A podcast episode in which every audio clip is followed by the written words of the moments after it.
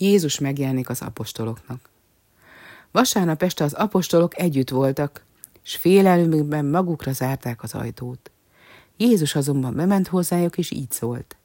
Békesség nektek! És megmutatta nekik sebeit és oldalát, és ezt mondotta. Nekem adatott minden hatalom menjen és földön. Ahogyan engem küldött az atya, úgy küldölek én titeket, menjetek, tegyetek tanítványokká minden népet. Kereszteljétek meg őket az atya, a fiú és a szentlélek nevében. Tanítsátok őket, hogy mindazt megtartsák, amit parancsoltam nektek, mert én veletek vagyok minden napon a világ végezetéig. Tamás azonban nem volt akkor ott, és később, mikor megmondták neki, hogy az Úr él, azt felelte.